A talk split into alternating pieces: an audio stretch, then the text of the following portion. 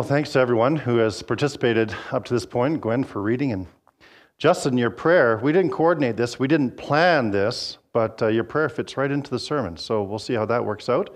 Uh, thanks for doing that. And I just want to say a special thank you to Samuel and his family and Jin Park for building our sign as we continue to build our stable. Jin, thank you for all that you do around the church. I know you do it in quietness and uh, you do it behind the scenes. So I just want to publicly say thank you for all that. We are looking toward Advent. We're in the middle of Advent, and this is the second Sunday. And uh, we are going to be looking today at peace as we explore the character of Joseph. Christmas, of course, is a time of list making. I hope you've made your list and checked it twice. Um, I'm on the nice list, by the way, in your books, I hope.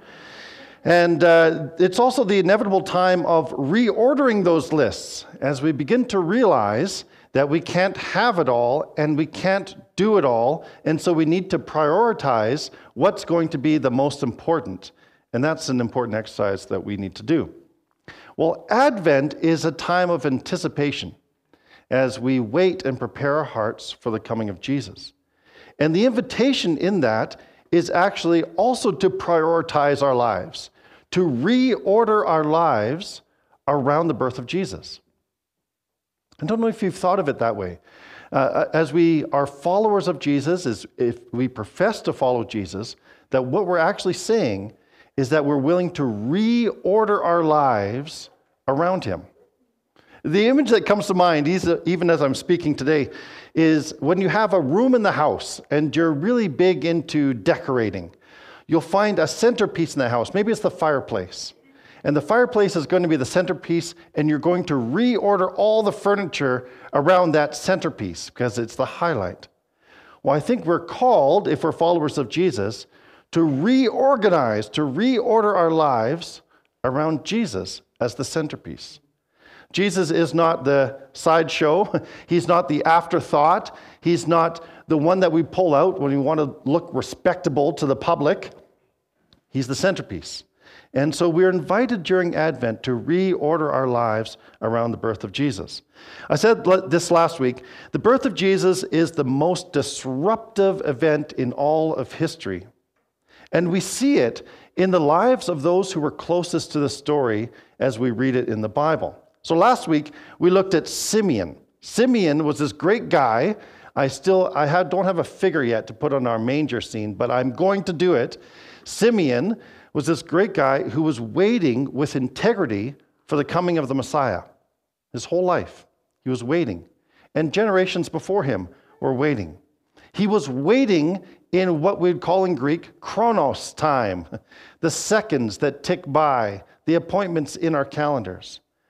But then God came and interrupted his chronos with a kairos moment, a God moment. As it says in Galatians chapter 4, when the set time had fully come, God sent his son. And Simeon got to hold that son. That's an amazing thing to me. Simeon wasn't some great man. He, I don't even think he was a priest. We know nothing about him. He gets to hold God's son. That's a kairos moment. That's a moment in time that God gives. And that's my hope that over this Advent season, you'll have those moments in time when God comes to you in a special way and you realize the special character of it. Well, there's another character that was massively impacted by the birth of Jesus, and that person is Joseph. And we're going to think a little bit about his story. Christine and I uh, used to work together. And I know for some spouses that's a nightmare, even to think about it. Um, but for Christy and I, we loved it. Uh, we worked together at White Rock Baptist Church. She was the administrative coordinator, and I was the youth pastor many moons ago. At this point, it feels like uh, another lifetime ago. Uh, but we worked together and we loved it. We had I had an office upstairs. Her office was downstairs. It was a large church. We had a dog. His name was Robert the Bruce. Braveheart was a big thing back then. So, anyway, Robert the Bruce used to run between our offices, and uh, the youth used to call my dog Puddles. There's a reason for that, but we won't get into it right now. So, uh, we loved working together, but then I moved on. I went in, uh, back to school to study, and then I went out church planting. And so I came back to the church. Christine was there for over 12 years in the administrative position. And I came back to the church to preach one Sunday. And the person that was introducing me didn't introduce me as the former youth pastor, didn't introduce me as the now current church planter of their church plant. He introduced me as Christine's husband, which is awesome. People are clapping. I loved it because I love being Christine's husband. So that's a good thing. But it was just so interesting. Well, Joseph is introduced to us in the same way, not as Christine's husband, but Joseph, if you read the end of the genealogy of Jesus in Matthew chapter 1, he's introduced as the husband of Mary.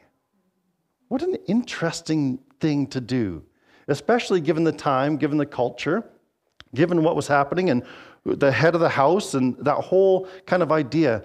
Joseph is introduced to us as Mary's husband. I, I want you to think about that and explore it perhaps as we come to this character of Joseph. Joseph had a plan, though. His plan was to marry Mary so they could all be Mary. Isn't English wonderful, Samuel? It's just a fantastic language to learn. But uh, he planned to marry Mary. But as Mike Tyson once said, everyone has a plan until they get punched in the mouth. Well, Joseph didn't get punched in the mouth, but he got kind of punched in the gut because he suddenly found out, to his surprise and maybe shock, that Mary was pregnant. Like, put yourself in Joseph's position at this point. So then Joseph made a new plan.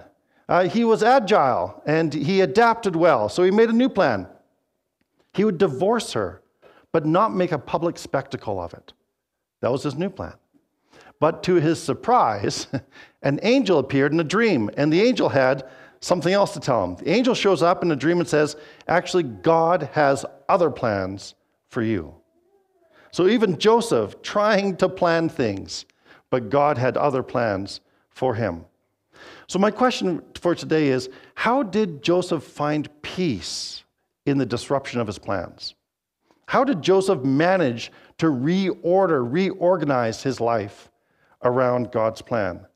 In Proverbs 19:21, we read, "There are many plans in a man's heart, but it is the Lord's plan that will stand." That's Joseph's reality that he's dealing with. Well, three observations from the passage that we read together just about Joseph and his character, because I think if we understand his character, we'll understand how we too might have peace in the midst of changing plans. First of all, Joseph was open to the Spirit of God. This sounds like it's just a, a, platitude or a set answer. It's like the kids when you ask, you know, at the kids' story time, what was the name of the squirrel? And the answer, Jesus. But it's more than that. This is incredibly important, so don't kind of gloss over this. Just how open Joseph was to the leading of the Spirit of God. He saw God come to him as a, in an angel in a dream, and he paid attention to that. In fact, as we look at the story of the birth of Jesus, the Holy Spirit is essential and prominent in the telling of that story.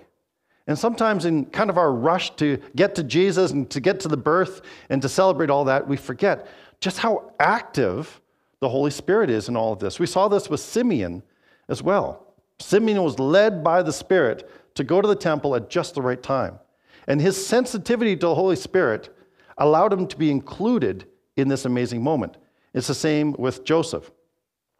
Just as the Holy Spirit was hovering over the waters of creation, so now the Holy Spirit is actively hovering over and participating in the new creation as Jesus comes on the scene.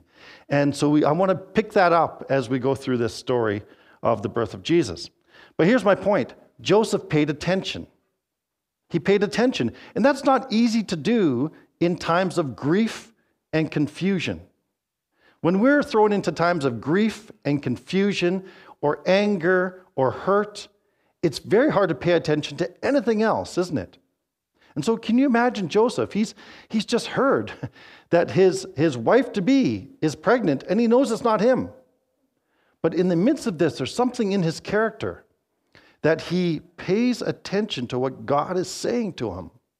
And that is so important and is so essential if we're going to find peace in the midst of confusion, in the midst of grief, in the midst of hurt, to pay attention to what God has to teach us in those moments.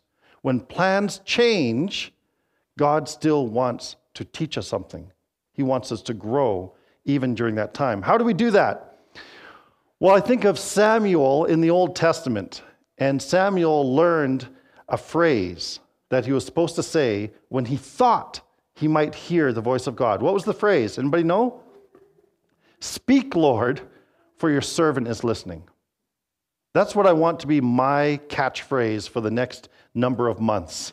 As we continue to go through uh, changes and plans that we make, like Justin alluded to in his prayer, that don't work out the way we want them to work out, I want to still say, Speak, Lord, for your servant is listening. What does God have for us in this time of disruption as plans change? He was open to God's Spirit, and if we're closed to God's Spirit, we will not be able to find peace in times of disruption. Okay, the second thing, he was unselfish. This is an amazing thing, and you, you might not pick up on it on the first reading. It says that Joseph was going to divorce her privately. Now, that just sounds kind of disturbing to modern ears. I mean, poor Mary, she's caught in the middle of this too. And now Joseph is going to abandon her at her most you know, critical moment. What is he thinking? What a cruel man. And yet, if we understand the context, Joseph is actually being incredibly unselfish. The marriage process during that time uh, would be kind of three steps. There would be the step of the arrangement of the marriage. Joseph probably didn't pick Mary or date Mary or court Mary, but there's an arrangement of that marriage. And then there's a time period called the betrothal. It could last up to a year. It was a time of preparation, a time of purification, as they got ready for the official marriage. And then there was the taking of the wife into your home, and that was the actual marriage part. This middle part, the betrothal part, though, it wasn't just an engagement. You were considered legally bound to one another. And if something happened, like your spouse, like Mary in this instance, got pregnant during that time, it was basically under the law that you were required to put her away, to divorce her. And in fact, it was your right as a husband in order to make a spectacle of her, to shame her publicly, because that's how you retained your sense of integrity and your image within the, uh, the town or wherever you were, because you made sure that everybody knew it was her fault and not yours. But what does Joseph do? He doesn't want to shame Mary. He doesn't care so much about his own status or his own image. He cares deeply, I think, about Mary. And so he's just going to quietly do what is appropriate under the law, and that is divorce her, but not shame her. He's unselfish in this act.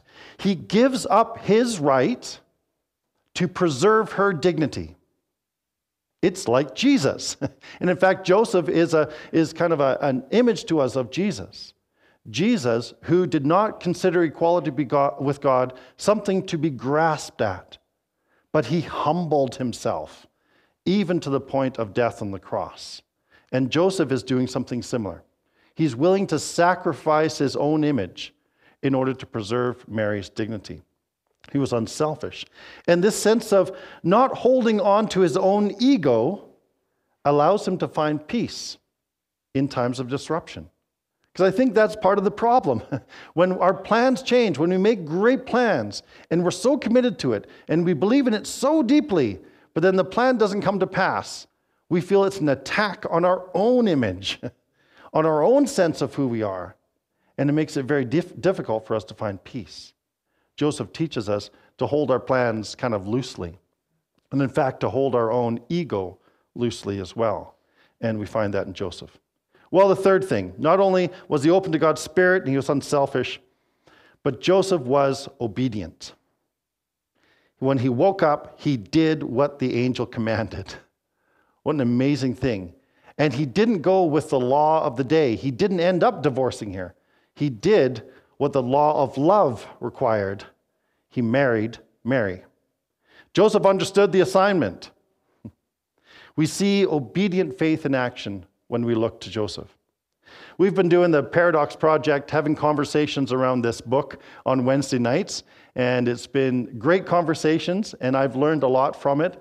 Last week, we talked about the paradox of grace this idea that grace is all about God. Our salvation is all of God, completely of God. And that salvation and that grace also expects an obedient life in response. And that's what we find in Joseph. This salvation story is all about God, and yet there's this expectation of obedience from Joseph, and that's what we see in his faith. But it's not a forced obedience, because sometimes it feels weird to talk about obedience if we're talking about following Jesus. But it's not a forced obedience like a, a slave to a taskmaster. And it's not a blind obedience of the brainwashed to a supreme leader. Instead, it's the obedience that comes from love. That's what we find in Joseph's story. That's the obedience that God calls us to because of his grace. In John chapter 14, we read, Jesus says, If you love me, do what? Keep my commandments. In 1 John chapter 5, it says, In fact, this is love for God, to keep his commands. And you know what? His commands are not burdensome. Why? Because his commands are rooted in love. What are the commands of God? Love the Lord your God with all your heart, soul, mind, and strength, and love your neighbor as yourself. Have we heard this before in the last little while? This message keeps popping up and keeps popping up because I think it's the essential message for what we're going through right now. Love the Lord your God with all your heart, soul, mind, and strength. Love your neighbor as yourself. In this way, we fulfill the commands. That's what Joseph did. And because of his obedience, because he loved God and he loved Mary, he was able to adapt to the change in plans. Love carried him through. So Joseph, the husband of Mary, he doesn't stay in the story very long. Anybody notice that? He kind of drops off. Anybody curious about what happened to Joseph? Um, I'm sure somebody knows, but I don't. uh, Joseph just kind of drops off the story. There might be reasons for that, and the writer's not wanting to focus on him, or he may have died. Who knows? But he leaves a legacy for us. His life was disrupted by the birth of Jesus, and yet he seems to have peace in the midst of his plans being reorganized. And that's because of his openness to the Spirit and his unselfish attitude and his obedient faith. These things empowered him to be able to say, like Jesus said later, Not my will, but yours be done. That's the essential statement that we need to make when our plans are reordered. Joseph reminds us, as it says in Proverbs chapter 16, we can make our plans, but the Lord determines our steps. It's good to make plans. My mom will often say, Scott, make plans subject to change. And uh, that's the reality in which we deal with today. So let me ask you how are your plans working out for you? How's it going this last couple of years? Uh, I know uh, for me that some of my plans have failed miserably. and sometimes we get caught up in the midst of that. Some of them, I think, due to my own mistakes, some of them due to circumstances beyond my control. But plans have changed, and change seems to be the constant over these last couple of years, especially. So I want to ask myself some questions this morning, and I invite you to do the same. What does God want me to learn during this time of disruption? I don't think God wastes any time.